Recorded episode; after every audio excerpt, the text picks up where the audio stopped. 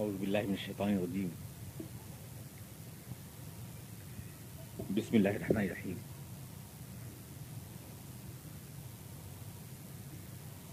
ولقد خلقنا الإنسان من سلالة من طين ثم جعلناه نطفة في قرار مكين۔ ثم خلقنا النطفة علقة۔ فخلقنا العلقة مزغة۔ فخلقنا المزغة عظاما. فكسونا العظام لحما. ثم أنشأناه خلقا آخر. فتبارك الله أحسن الخالقين. ثم إنكم بعد ذلك لميتون. ثم إنكم يوم القيامة تبعثون. ولقد خلقنا فوقكم سبع طرائق. وما كنا عن الخلق غافلين. وأنزلنا من السماء ماء بقدر فأسكناه في الأرض. وإنا على ذهاب به لقادرون. فأنشأنا لكم به جنات من نخيل وأعناب. لكم فيها فواكه كثيرة ومنها تأكلون. وشجرة تخرج من طور سيناء تنبت بالدهن وصبغ للآكلين. وإن لكم في الأنعام لعبرة نسقيكم مما في بطونها. ولكم فيها منافع كثيرة ومنها تأكلون. وعليها وعلى الفلك تحملون.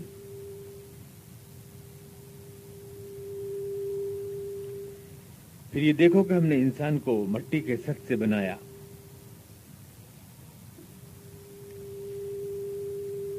پھر اس کو ایک بون میں تبدیل کیا۔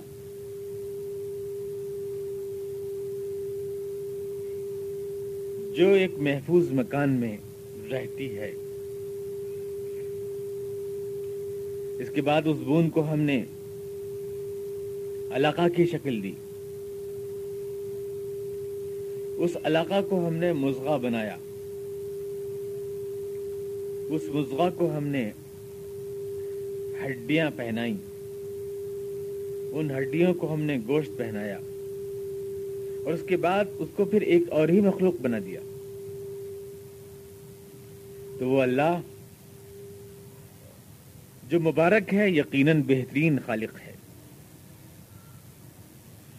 پھر اس کے بعد تم لوگ مر جاؤ گے۔ پھر اس کے بعد تم روز قیامت اٹھائے جاؤ گے۔ اور تمہارے پر ہم نے سات راستے بنائے۔ اور ہم تخلیق سے اور مخلوق سے کچھ غافل نہیں۔ آسمان سے ہم نے پانی اتارا جو بالکل ایک حساب کے مطابق تھا۔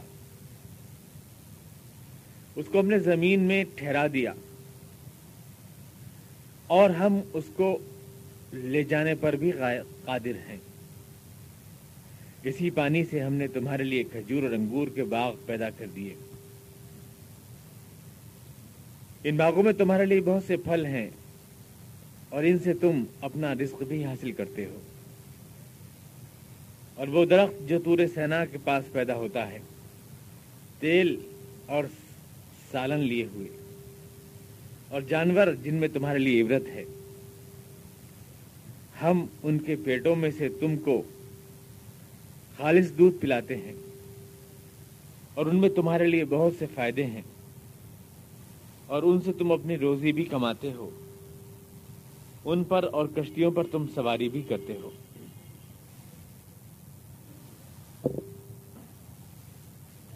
سورہ مومنون کا یہ پہلا رکو تھا اور اس رکو میں، شروع میں ایمان کے نتیجے میں جو کردار بنتا ہے، اس کی تفصیلات آپ نے سماعت فرمائی۔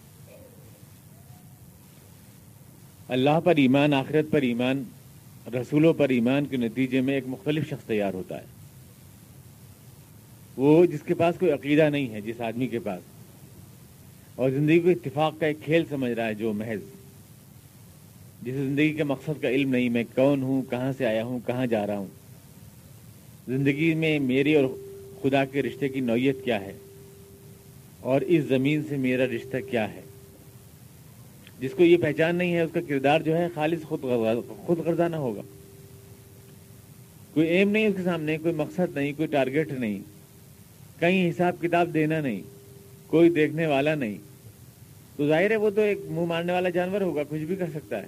جس کے وہ تو اصول بھی اپنے فائدے میں بنائے گا۔ اپنے فائدے میں بنائے گا، اصول بھی۔ جس میں سامنے والے کا اگر کمزور ہے تو اس کے لیے بھیڑیا بن جائے گا۔ جہاں بھی جہاں بھی اس کو ملے گی چربی وہاں سے وہ کھیڑ لے گا وہ، اپنے فائدے کے لیے۔ بندھا ہوا نہیں ہے اگر آدمی کے اصولوں میں۔ تو ایمان کے نتیجے میں کیسا انسان بنتا ہے وہ پچھلی آیات میں آپ نے سنا۔ یہ تجرباتی دلائل ہوئے ایمان کے۔ دنیا کو یہ بتانے کے لیے کہ جس کسی کو ایمان کی سچائی اور اسلام کی سچائی میں شک ہے، وہ ان لوگوں کو دیکھ کر اندازہ لگا سکتا ہے کہ اسلام کیسے لوگ بناتا ہے۔ کیسی پاکیزہ سوسائٹی تیار ہوتی ہے؟ کیسے انسان بنتے ہیں؟ رسول اس کے آس پاس کے لوگ خود سب سے بڑی شہادت ہیں۔ اس بات کی کہ یہ اصول سچے ہیں۔ نبیوں کی لائی ہوئی بات سچی ہے۔ سب سے بڑی شہادت ہے۔ تو یہ تو تجرباتی دلائل ہیں۔ سورت کی سیٹنگ یہ ہے اس کی کہ اس کے بعد پھر مشاہداتی دلائل ہیں۔ اللہ اس کائنات کا خالق ہے، مالک ہے، وہ حساب لے گا۔ ایک دن ہم سب سے، وہ ہم سب کے اعمال کو دیکھ رہا ہے۔ اس کے لیے تجرباتی دلائل وہ دیے کہ ایسے انسان بنے اس عقیدے سے۔ اور مشاہداتی دلائل یہ ہیں کہ اس عقیدے کی شہادت ساری کائنات دیتی ہے۔ یہ یہاں سے شروع ہوتے ہیں، جو میں نے آج آیات پڑھی۔ خود آپ کے وجود میں بھی اگر آپ غور کریں اپنی جسمانی صلاحیتوں کے بارے میں، ایک پانی کی ننی سی بوند کیسی حیرت انگیز صلاحیتیں رکھتی ہے؟ ہوائی جہاز اڑانے والا یہ انسان، سمندر میں غودے مارنے والا یہ انسان آسمانوں کو کھنگالنے والا یہ انسان آج تو راکٹ بھیج رہا ہے چاند ستاروں کے اوپر۔ دنیا کو اچھال رہا ہے اپنی انگلیوں پر۔ بڑی بڑی سواریاں تیار کر رہا ہے۔ ایک نن پانی کی حقیر سی بوند۔ اس میں سب چھپے ہوئے ہیں گڑ یہ۔ کہاں سے آئے؟ کس نے پیدا کیے؟ آدمی اپنی تخلیق پہ غور کرے۔ اس کے بعد پوری کائنات پر غور کرے۔ یہ ایک کھلی کتاب ہے خدا کی قدرت کی۔ جس کو خدا پہ یقین نہیں، خدا تو نظر آتا نہیں۔ وہ اس کی کائنات کو دیکھے۔ یہ ایک کھلی کتاب ہے۔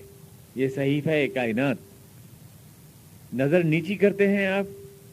تو یہاں پھول، پھل، درخت آپ کو دکھائی دیتے ہیں، دریائیں بہتی ہوئی۔ اوپر کرتے ہیں تو چاند ستارے۔ خدا کو آپ بھول سکتے ہیں نظر انداز کر سکتے ہیں، لیکن اس کائنات کو جھٹلا نہیں سکتے۔ یہ چھوتی ہے آپ کو۔ یہاں کی ہوائیں آنکھ بند کر لیں تو آپ کے جسم کو چھوئیں گی۔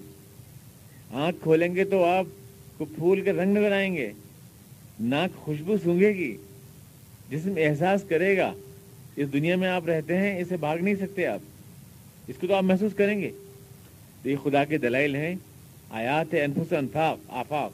ایک آیات تو اللہ کی یہ ہیں، جو یہ کردار بناتی ہیں۔ اور دوسری آیتیں وہ ہیں جو اس پوری کائنات میں پھیلی ہوئی اللہ کی۔ یہ چاند، یہ سورج، یہ سب آیتیں ہیں اللہ کی۔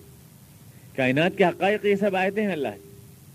دکھائی دیتے ہیں آپ کو، سنائی دیتے ہیں آپ کو، سنگھائی دیتے ہیں آپ کو۔ آپ اسے انکار نہیں کر سکتے۔ پھر کیوں ہے یہ سب؟ یہ کہاں سے ہے یہ نظم و انتظام؟ اتنا بہترین سیٹنگ کس نے کیا ہے اگر خدا نہیں ہے؟ تو یہ ایمان کے تجربہ دلائل پچھلی آیات میں گئے؟ اگر ایمان سچا نہیں ہے تو ایسے انسان کیوں بنتے ہیں اس عقیدے سے؟ ایسے کردار بدل کیوں جاتا ہے؟ وہ تجرباتی دلائل تھے اور یہ مشاہداتی دلائل ہیں۔ اللہ کائنات کی حقیقت ہے، آپ تسلیم نہ کریں، کائنات بنوائے گی آپ سے۔ آپ کیسے چھٹلا سکتے ہیں؟ یہ رنگوں کا کمبینیشن کمپوزیشن یہ کائنات کے اندر پورا سیٹنگ یہ سب بنوائے گی آپ سے۔ اور آپ کا جسم سب سے پہلے۔ آپ خود اپنے پہ غور کریں، آپ خود ایک کائنات ہیں۔ پوری کائنات ہیں، آپ خود۔ اور پھر یہ پوری دنیا۔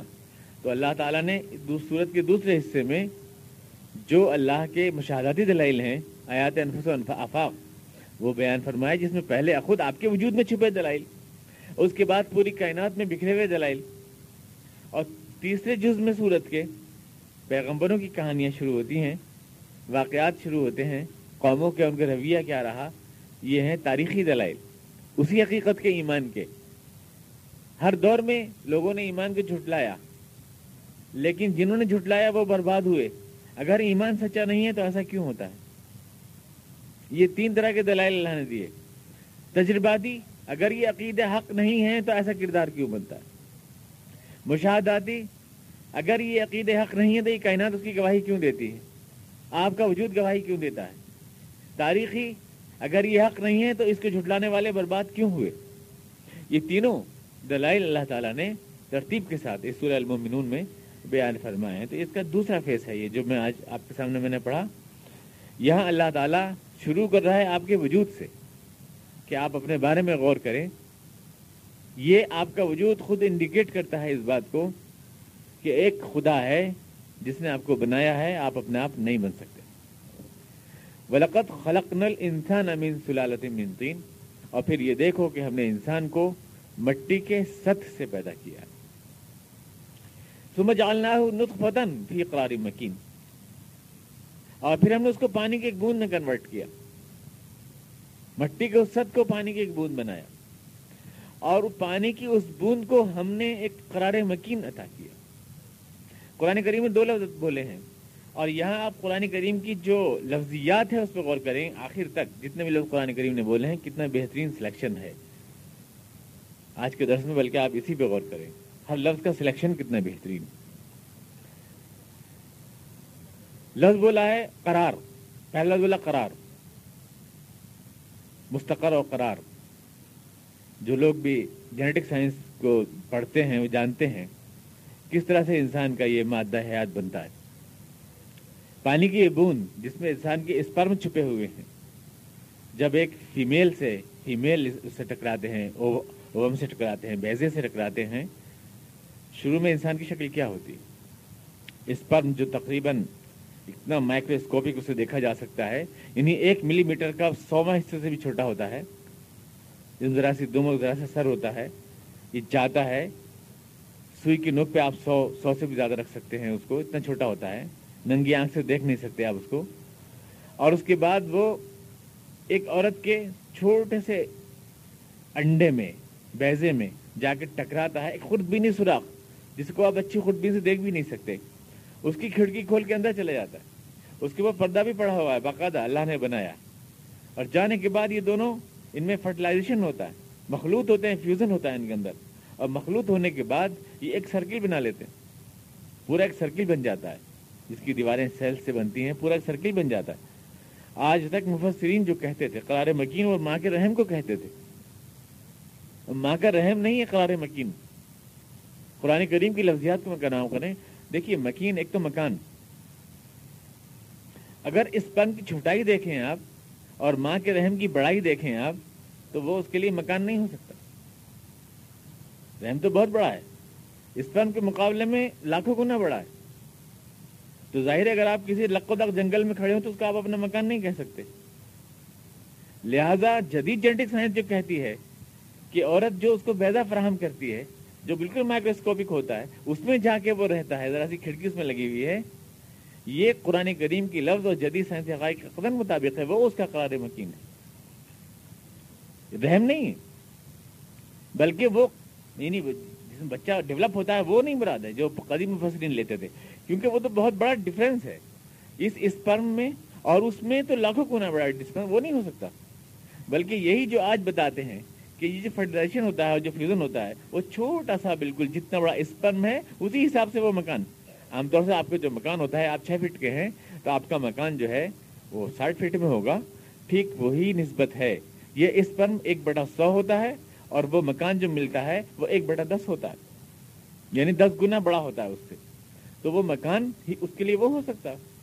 وہ ٹین ایم ایم ہوتا ہے یعنی ٹین بائی ایم ایم ہوتا ہے۔ تو اس کے لیے وہ مکان وہ ہے۔ یعنی وہ بیزا جو عورت کا جس سے کا اسپرم گھستا ہے اس میں، وہ بیزا جو چھوٹا آپ ننگی آنکھ سے دیکھ نہیں سکتے، وہ اس کا مکان ہے۔ اور پھر اس کے لیے خدا نے قرار کا بولا ہے۔ اور یہ بھی جدید جنڈ سائنس بتاتی ہے کہ یہ بے قرار رہتا ہے اس میں جانے کے لیے۔ یعنی جب تک وہ اس میں داخل نہ ہو جائے، گھس نہ جائے، وہ بے قرار رہتا ہے۔ یہ اسپن اس مکان میں گھسنے کے لیے۔ تو کتنا صحیح لفظ ہے قرآن نے اس کے لیے قرار کا لفظ بولا ہے۔ ایک ایسا مکان جس میں جا کے اسے قرار آ جاتا۔ ہے وہ ایک ایسا مکان ہے جس میں جا کے اس کو قرار آ جاتا ہے۔ یہ قرار مکین، اس میں جا کے اس کو قرار آ جاتا ہے۔ یہ بالکل آج سے پچاس برس پہلے بھی یہ حقائق انسان کے سامنے نہیں تھے۔ عجیب عجیب نظریات تھے اس کے بارے میں، لیکن نہیں تھے۔ یہ تو انیس سو چھبیس کے اندر جو انکشافات ہوئے، اس کے اندر یہ چیزیں ہمارے سامنے آئیں کچھ ابتدائی طور سے۔ اور اس کے بعد یہ ساری جو کچھ بھی قرآن کے آگے کے الفاظ دیکھتے جائیں وہ اس کے اعتبار سے آپ دیکھیں گے کہ آپ دیکھیں گے کہ واقعی یہ اللہ کا کلام ہے، بلکہ ڈاکٹر کیت مورے جو یعنی جینٹک سائنس کے ماہر ہیں، انہوں نے باقاعدہ یہ بات کہی، جرمنی کے اخباروں میں بھی لکھا اور انڈیا کے ہندوستان ٹائمس میں بھی لکھا کہ Quran scores over modern science Quran جو ہے جدید جینٹک سائنس کو بھی مات کر رہا ہے۔ اپنے الفاظ کے غیر مسلم ہیں وہ، مسلمان نہیں تھے، لیکن بعد میں مسلمان ہوئے وہ۔ قرآن کریم کی نایات کے مطالعے کے بعد وہ مسلمان ہوئے۔ اور کھلے عام انہوں نے مسلمان کا اعلان کیا اور باقاعدہ یونیورسٹی کے وائس چانسلر بنے وہ۔ ہیں ان کی کتابیں ہیں اس موضوع کے اوپر۔ تو انہوں نے یہ نہیں قرآن کریم کے الفاظ کو بولا کتنے حیرت انگیز ہے آگے جو الفاظ آئیں گے وہ میں آپ کو مزید بتاؤں گا۔ تو قرآن نے بولا، فی اقرار مکین، فی ظلمات سلاس، تین پردوں میں۔ یہ عمل انجام پاتا ہے۔ تین پردوں میں۔ قدیم یہ تو تین پردوں سے مراد وہی ماں کا پیٹ۔ ایک کھال اس کی۔ اور کیا کہہ لیا کرتے تھے وہ اندھیرا اندر کا۔ لیکن جدید جدید سائنس کہتی ہے کہ مشیمہ کی جھلی جس میں بچہ پرورش پاتا ہے، اور اس کے بعد رحم کی جھلی، اور اس کے بعد مسانے کی جھلی۔ یہ تین جھلیاں ہیں جو اس کی لپٹی بھی ہوتی ہیں۔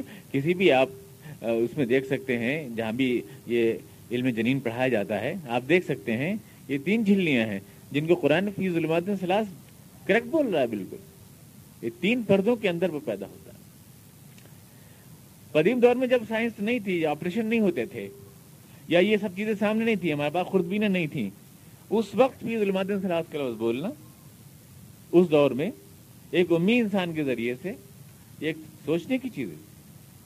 اس کے بعد قرآن نے کہا سما خلق نطفت قطن اور پھر ہم اس نطفے کو جو اس قرار مکین میں جا کے ٹھہر گیا ہم اس کو علاقہ بناتے ہیں۔ علاقہ بناتے ہیں ہم اس کو۔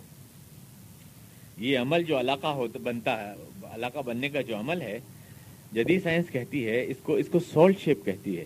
یہ تیسرے ہفتے میں ہوتا ہے۔ مرد و عورت کے ملان کے تیسرے ہفتے میں یہ عمل انجام پاتا ہے، جب وہ اس پر علاقہ کی شکل، اس کو شول شیپ بولتے ہیں وہ۔ وہ اختیار کرتا ہے۔ علاقہ عربی کا لفظ ہے، علوق جونک کو کہتے ہیں۔ جونک جونک کی شکل اختیار کر لیتا ہے وہ۔ وہی سرکل جو پہلے دائرہ بنتا ہے، دائرہ بننے کے بعد تھوڑا لمبا ہونا شروع ہوتا ہے اور پھر وہ سول شیپ جیسے جوتے کا تلا ہوتا ہے سینڈل شیپ ایسا وہ بن جاتا ہے۔ جیسے جوتے کا تلا ہوتا ہے، اس طرح وہ بن جاتا ہے۔ قرآن کریم نے اس کے لیے جوتے کا تلے کا لفظ نہیں بولا۔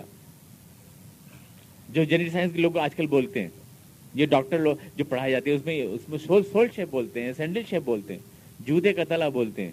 قرآن کریم نے جوتے کا تلا نہیں بولا۔ قرآن کریم جو لفظ استعمال کیا ہے سما خلقنا نطف ہوتا ہم نے پھر اس کو القا بنایا۔ القا ایک تو مولق سے لٹکی ہوئی، چپکی ہوئی چیز۔ خون کا لوتھرا بوٹی۔ اور پھر جونک کو کہتے ہیں الوق الوقا جونک کو کہتے ہیں۔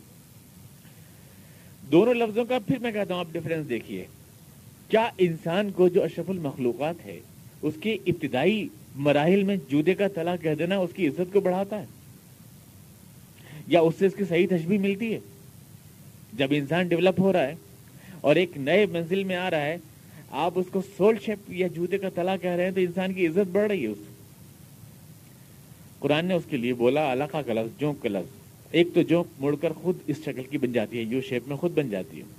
جونک پھر جونک خون پیتی ہے۔ جوتے کا تلا خون نہیں پیتا۔ جوتے کا تلا خون نہیں پیتا۔ جونک چپکتی ہے جوتے کا تلا چپکتا نہیں ہے۔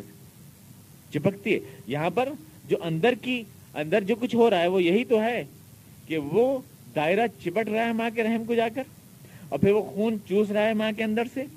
پھر وہ پھول رہا ہے، موٹا ہو رہا ہے۔ پھر وہ یو شیپ بن رہا ہے۔ اس کے لیے جوک کا لفظ مناسب ہے یا سول کا لفظ مناسب؟ جو قرآن نے بولا۔ وہ لفظ قرآن کے الفاظ پہ غور کریں آپ۔ اس میں ایک تشبیح میں فائدہ یہ بھی ہے کہ زندگی ابتدا پانی سے ہوئی ہے، سائنس بھی کہتی ہے پانی سے ہوئی ہے۔ جالنا المائی کل شعین ہے ہر چیز پانی سے پیدا ہوئی ہے۔ سائنس بھی کہتی ہے، قرآن بھی کہتا ہے۔ اور پانی میں زندگی کی ابتدا جو ہوئی ہے، سائنس خود کہتی ہے اس بات کو کہ وہ مچھلی اور کیڑے، مکوڑوں اور جونک کی شکل میں ہوئی زندگی کی ابتدا۔ لہذا جہاں زندگی کا ذکر آ رہا ہو، جونک میں جان نہیں تلے میں جان نہیں ہوتی، سینڈل میں جان نہیں ہوتی، یہاں جاندار چیز کا تذکرہ ہے۔ پانی کی ابتدا میں جاندار چیز کا آغاز ہوا ہے اور جاندار چیز کا آغاز جونک کی شکل میں پہلے ہوا ہے۔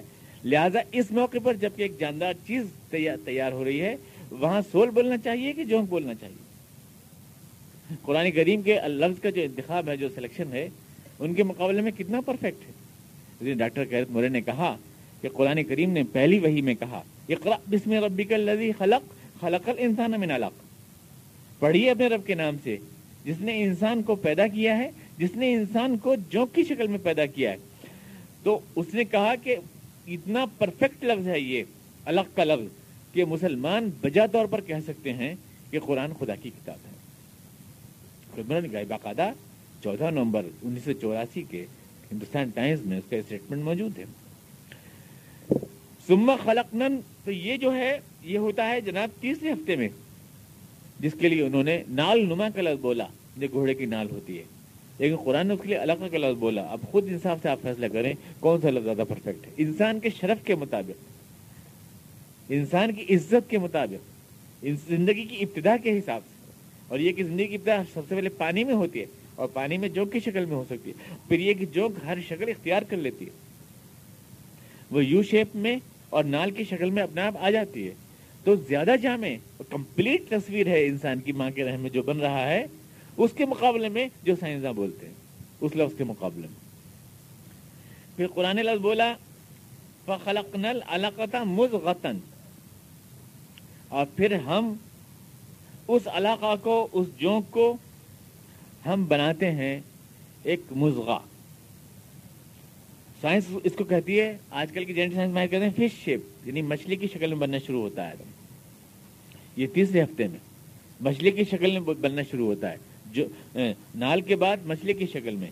ابھی تو آپ نال اور سینڈل کی بات کر رہے تھے۔ اب یہ مچھلی کہاں سے آئی آپ؟ مچھلی تو جاندار چیز ہے۔ اگر آپ کو مچھلی شیپ کہنا تھا، فش شیپ تو آپ کو اس کے پہلے اسٹیپ کو جوک شیپ کہنا تھا۔ لیکن آپ نے پہلے اسٹیپ کو تو سول شیپ کہا۔ اور دوسرے اسٹیپ کو آپ اس کے کہہ رہے ہیں، مچھلی؟ یہ تو جان ایک دم بے جان سے جان پہ آ گئے آپ۔ جب قرآن کی ترتیب زیادہ مناسب ہے۔ اور پھر یہ کہ فش شیپ یعنی مچھلی کی شکل بنتی ہے، اس کو انہوں نے کہا۔ یعنی جب ہڈیوں ہڈیوں کا ابتدا ہونا شروع ہو جاتی ہے، گوشت میں جیسے مچھلی کے کانٹے بنتے ہیں، ایسے جب ہڈی کی ابتدا ہونا شروع ہو جاتی ہے، سب سے پہلے ریڑھ کی ہڈی بنتی ہے۔ اس بوٹی میں، اس جونک میں ریڑھ کی ہڈی بننا شروع ہوتی ہے۔ اب یہاں عربی لغت کے اعتبار سے دلچسپ حقیقت آپ کو میں بتاؤں۔ جب گوشت کی بوٹی کو آپ چباتے ہیں، تو چبانے سے آپ کے دانتوں کے جو نشان پڑتے ہیں، اس کو مزغہ کہتے ہیں عربی میں۔ اب جب کبھی بھی آپ کسی بھی ہڈی کو چبائیں گے اور آپ کے دانتوں کے نشان، ابھی بوٹی کو چبائیں گے، دانت کا نشان تو چبانے کا جو پڑ جائے گا، بتائیے کیا وہ اپنی پرائمری شکل میں ٹھیک مہروں کی مہرے نہیں ہے ریڑھ کی ہڈی کی۔ ایسے نہیں دکھے گا آپ کو؟ جیسے کسی نے ریڑھ کی ہڈی کے مہرے بنائے ہیں۔ قرآن کا لفظ مزغا اندر کا کتنا صحیح پکچر کھینچ رہا ہے۔ کتنی صحیح پکچر کھینچ رہا ہے۔ انہوں نے اس کے لیے فش ہے بولا ہے۔ ایک قرآن کریم کا لفظ مزغا جو ہے یعنی چباہی بوٹی کی شکل۔ تو وہ زیادہ صحیح پرفیکٹ تصویر ہے اس کی۔ ظاہر ہے یہ پکچر کون کھینچ رہا ہے؟ یہ وہ کھینچ رہا ہے جو اندر انسان کو بنا رہا ہے۔ جو انسان کو اندر بنا رہا ہے، جو خالق ہے، وہی زیادہ بہتر تصویر کھینچ سکتا ہے۔ فخلق نل مزغتا ایزامن اس کے بعد پھر وہ گھوڑے کی شکل میں آتا ہارس شیپ میں آتا ایزامن ہڈیاں مضبوط ہونا شروع ہوتی ہیں۔ یہ آپ کے پانچویں اور چھٹے ہفتے میں، اور اس کے بعد ساتویں، آٹھویں، نویں اور دسویں ہفتے میں وہ بندر کی شیپ میں آتا یہاں تک یعنی دسویں ہفتے تک یعنی جو کہ ڈیڑھ مہینہ ہوتا ہے فرٹیلائزیشن کے ڈیڑھ مہینے تک بھی بندر میں انسان میں کوئی فرق نہیں ہوتا۔ دیکھ لیں آپ کسی بھی رسد گاہ کہیں بھی جا کر، کسی بھی لیبورٹری میں جا کر، کوئی فرق نہیں ہوتا۔ بندر میں، گوریلا میں آگے چل کر جو دسویں گیارہویں ہفتے میں بن شکل بنتی ہے اس کی، گوریلا گوریلا یا چمپانزی کی شکل جو بنتی ہے، کوئی فرق نہیں ہوتا۔ انسان کے، عورت کے اس میں سے آپ نکال لیں انسان کے بچے کو اور چمپازی نکال آپ فرق نہیں کر پائیں گے۔ بالکل ایک ہوتے ہیں سیم ایک ہوتے ہیں۔ بالکل، ان کا ڈیولپمنٹ ان کا بڑھوتری، ان کے اسٹیجز وہی پہلے سرکل بننا، اور اس کے بعد پھر وہ جونک کی شکل میں آنا، اور اس کے بعد پھر مچھلی کی شکل میں آنا، اور اس کے بعد پھر گھوڑے وغیرہ، جو لبونی جانور ہوتے ہیں، ان کی پھر تھیلی والے جانور شکل میں آنا، اور پھر یہ بندر اور چمپازی کی شکل میں آ جانا۔ یہ ٹھیک اسٹیجز سب کے ساتھ یہی ہوتے ہیں، ہر جاندار کے ساتھ۔ بار، دسویں ہفتے تک کوئی فرق نہیں ہوتا، کسی قسم کا۔ شکل میں۔ وہی قرآن کہہ رہا ہے۔ پھر اس کے بعد کیا کہتا ہے قرآن؟ انشا خلقن آخر۔ اور پھر ہم اس کو ایک دم ایک نئی مخلوق بنا دیتے ہیں۔ ٹھیک وہی اسٹیج ہے جہاں ایک دم کنورٹ ہو کر وہ بندر کا بندر رہ جاتا ہے اور یہ کود کے انسان بن جاتا ہے۔ اور اس کے اندر وہ ساری طاقتیں بھر جاتی ہیں اور وہ ساری صلاحیتیں بھر جاتی ہیں۔ تو اس کے لیے قرآن کریم کی یہ تعبیر کتنی مناسب ہے کہ پھر ہم اس کو ایک دم ایک نئی مخلوق بنا دیتے ہیں۔ یعنی اس اسٹیج تک تو وہ سارے جانوروں میں شامل تھا۔ وہ گھوڑا تھا، وہ مچھلی تھا، وہ بندر تھا، وہ گوریلا تھا۔ دس گیارہ ہفتے تک کوئی فرق نہیں تھا۔ جسمانی ساخت میں، شکل، صورت میں، بڑھوتری میں اس اصول میں۔ لیکن یہ بارہویں ہفتے میں کیا ہوتا ہے اچانک؟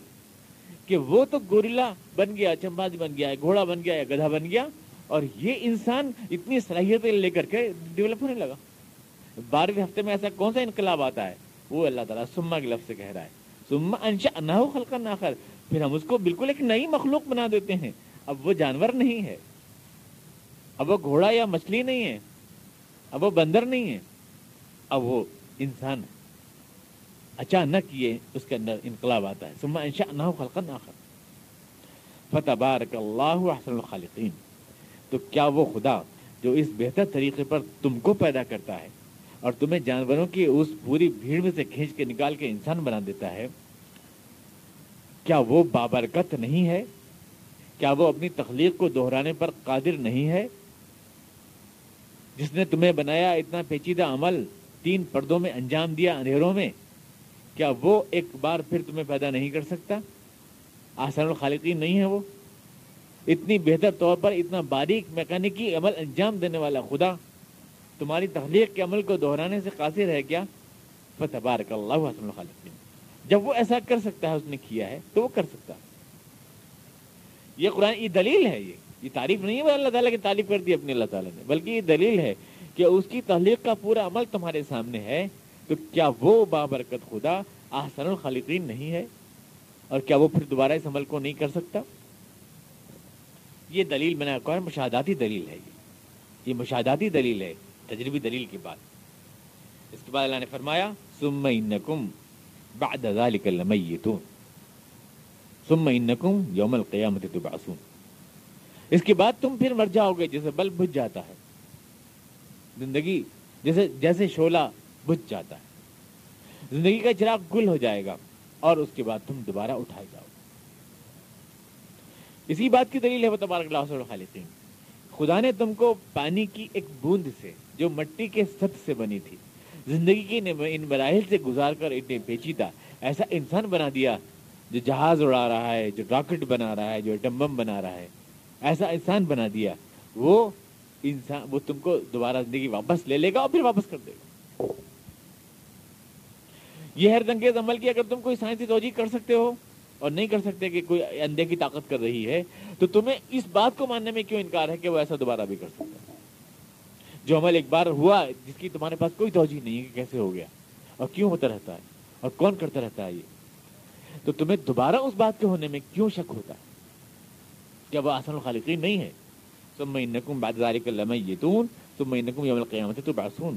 اور تم کو اپنی پیدائش بھاری لگتی ہے۔ اور بہت مشکل لگتی ہے کہ دوبارہ کیسے ہو جائے گی؟ وَلَقَدْ خَلَقْنَا فَوْقَكُمْ سَبْعَ طَرَائِقْ۔ جبکہ ہم نے تمہارے پر سات راستے بنائے ہیں، دیکھو انہیں۔ یہ کائنات، یہ آربٹس چاند گھوم رہا ہے سات سیارے گھوم رہے ہیں، اپنے اپنے دائروں میں گھوم رہے ذرا ٹکراؤ نہیں ہوتا، ایکسیڈنٹ نہیں ہوتا۔ کبھی سورج چاند سے نہیں ٹکرایا، کبھی زمین سورج سے جا کے نہیں ٹکرائی۔ کوئی بھی مری دارت مشتری سب گھوم رہے ہیں اپنے اپنے اپنے اپنے آربٹس میں۔ کوئی ایکسیڈنٹ نہیں ہوتا۔ کیا یہ زیادہ مشکل ہے؟ یا تمہیں دوبارہ وجود میں لے آنا زیادہ مشکل ہے؟ اس نے تو یہ کر دکھایا۔ تم کو اپنے دوبارہ پیدا ہونے میں سوال پیدا ہوتے ہیں۔ آخرت آئے گی، کون پیدا کرے گا ہمیں؟ یہ سوال انتم اشد خلقا ام السما بنا کیا تمہیں پیدا کرنا مشکل ہے؟ یا اس زمین و آسمان کائنات کو بنانا زیادہ مشکل اس نے تو اس کو بنایا ہے۔ رفع اسم کہا فسواہا واختش لیلہا واخرج ضحاہا اس نے دن کا اجالا پھیلایا ہے، اس نے رات کی چادر اڑائی ہے۔ اس نے زمین کو ڈفٹ کیا ہے، پھیلایا ہے۔ اس نے سبزہ و چارہ اگایا ہے۔ اور یہ سارے مناظر تم دیکھتے ہو، یہ سب کچھ زیادہ مشکل ہے۔ یا تمہارا ذرا سا یہ چھ چھ فٹ کے تم اپنے آپ کو کیا سمجھتے ہو؟ تمہیں بنانا زیادہ مشکل ہے۔ تمہیں زیادہ بنانا مشکل ہے۔ اس نے تو تمہارے پر سات آربٹس بنائے ہیں۔ وما کن الخلق غافلین اور یاد رکھو کہ ہم اپنی تخلیق سے اور اپنی مخلوقات سے غافل نہیں ہیں۔ ایسا نہیں کہ بنا کے ایک بار بھول گئے ہم۔ یاد نہیں رہا ہمیں۔ اب دوبارہ نہیں بنا سکتے۔ اور ایسا بھی نہیں کہ تمہیں بنا دیا تو ہم تمہیں بھول گئے کہ تمہیں دیکھ نہیں رہے ہیں۔ الخلق کے لفظ دونوں مفہوم شامل ہیں۔ نہ ہم اپنی مخلوقات سے غافل، نہ ہم اپنے تخلیق کے عمل سے غافل۔ ہم نے جب پیدا کیا ہے تو ہم واچ بھی کر رہے ہیں۔ ہم جب قدرت والے ہیں تو ہم دیکھ بھی رہے ہیں کہ اچھا برا کون ہے؟ کون کیا کر رہا ہے؟ کون ظالم ہے، کون مظلوم ہے؟ ہم واچ بھی کر رہے ہیں۔ ہم اپنی خلق سے غافل۔ اور ہم نے آسمان سے پانی بالکل ایکوریٹ پیدا کیا، ایک خاص حساب سے۔ یہ قرآن کریم کا بڑا گہرا لفظ اگر آپ غور کریں بے قدر ہم نے پانی کو ایک خاص ایکوریٹ ایگزیکٹ حساب سے پیدا کیا۔ سائنسداں کہتے ہیں کہ جب دنیا بنی تو یہ دنیا کو جو پانی تھا ایک ساتھ بن گیا۔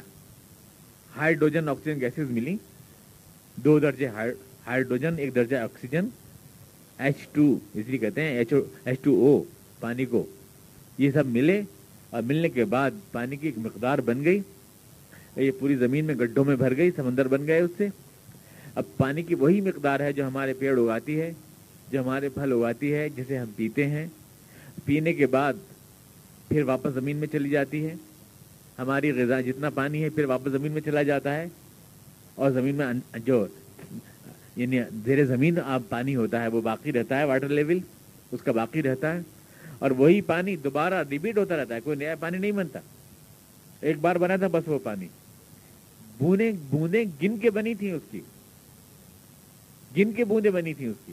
ایک بوند بھی آج تک کم نہیں ہوئی ہے، نہ ایک بوند آج تک بڑھی ہے اس میں۔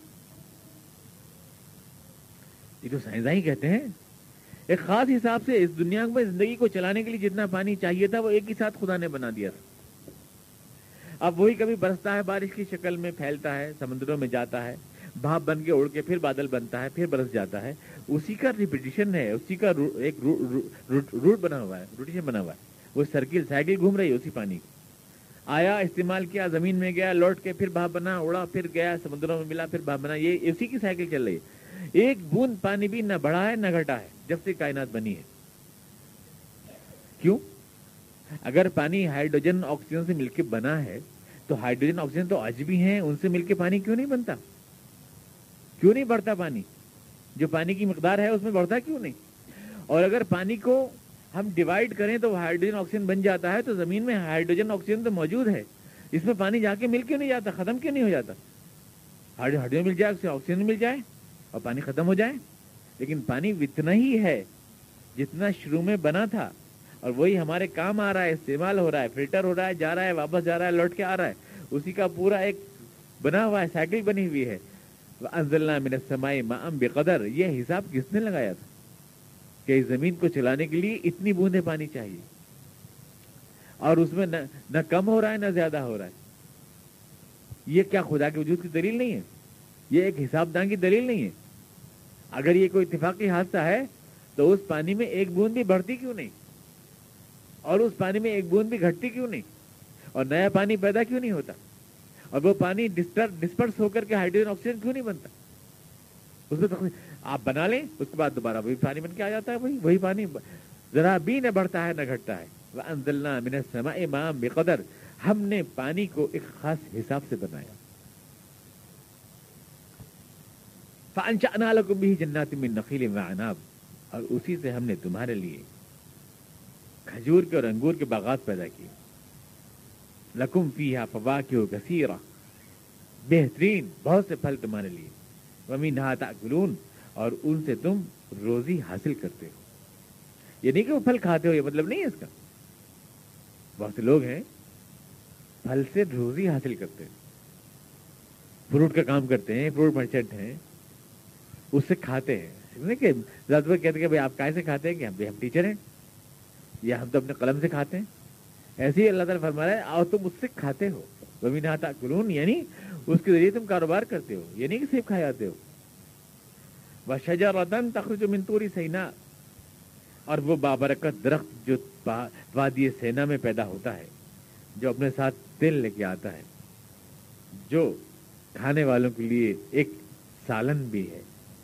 خاص طور سے خدا تعالیٰ، زیتون کا ذکر کر رہا ہے۔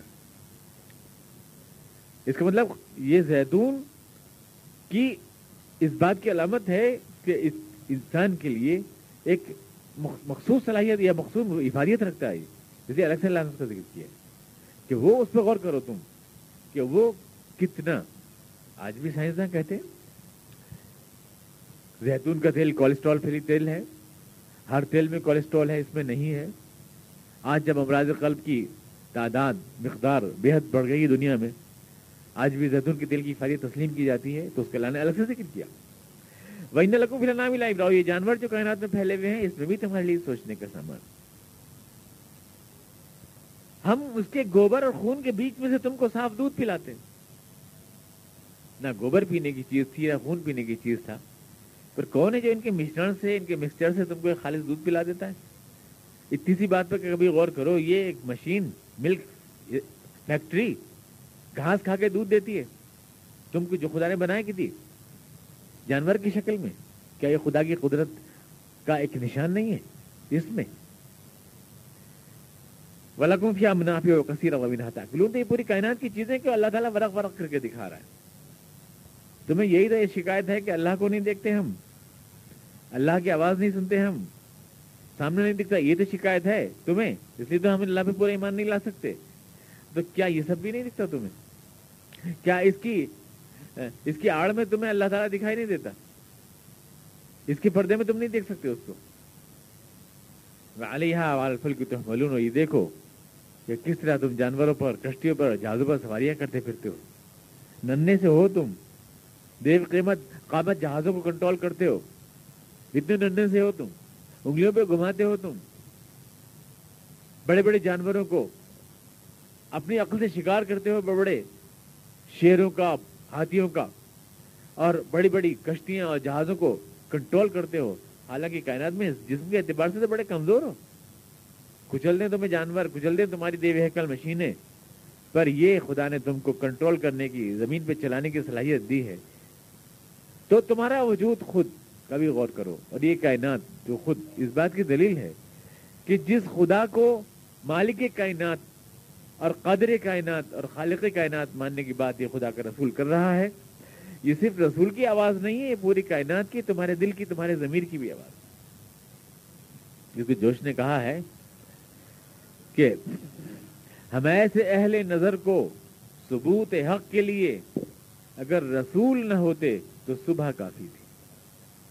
یہ کائنات کے دلائل، یہ نکلتا ڈوبتا سورج، یہ زمین و آسمان میں انسان کی انگلیوں پر گھومتی پوری کائنات، یہ ساری چیزیں خود اس کا دلیل بشاداتی دلیل ہیں۔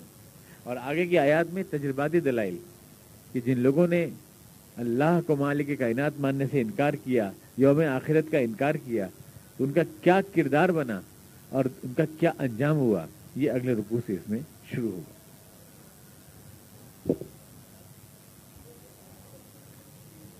یہ نجیس خطرہ کہاں سے نکال لیا آپ کہاں ہے؟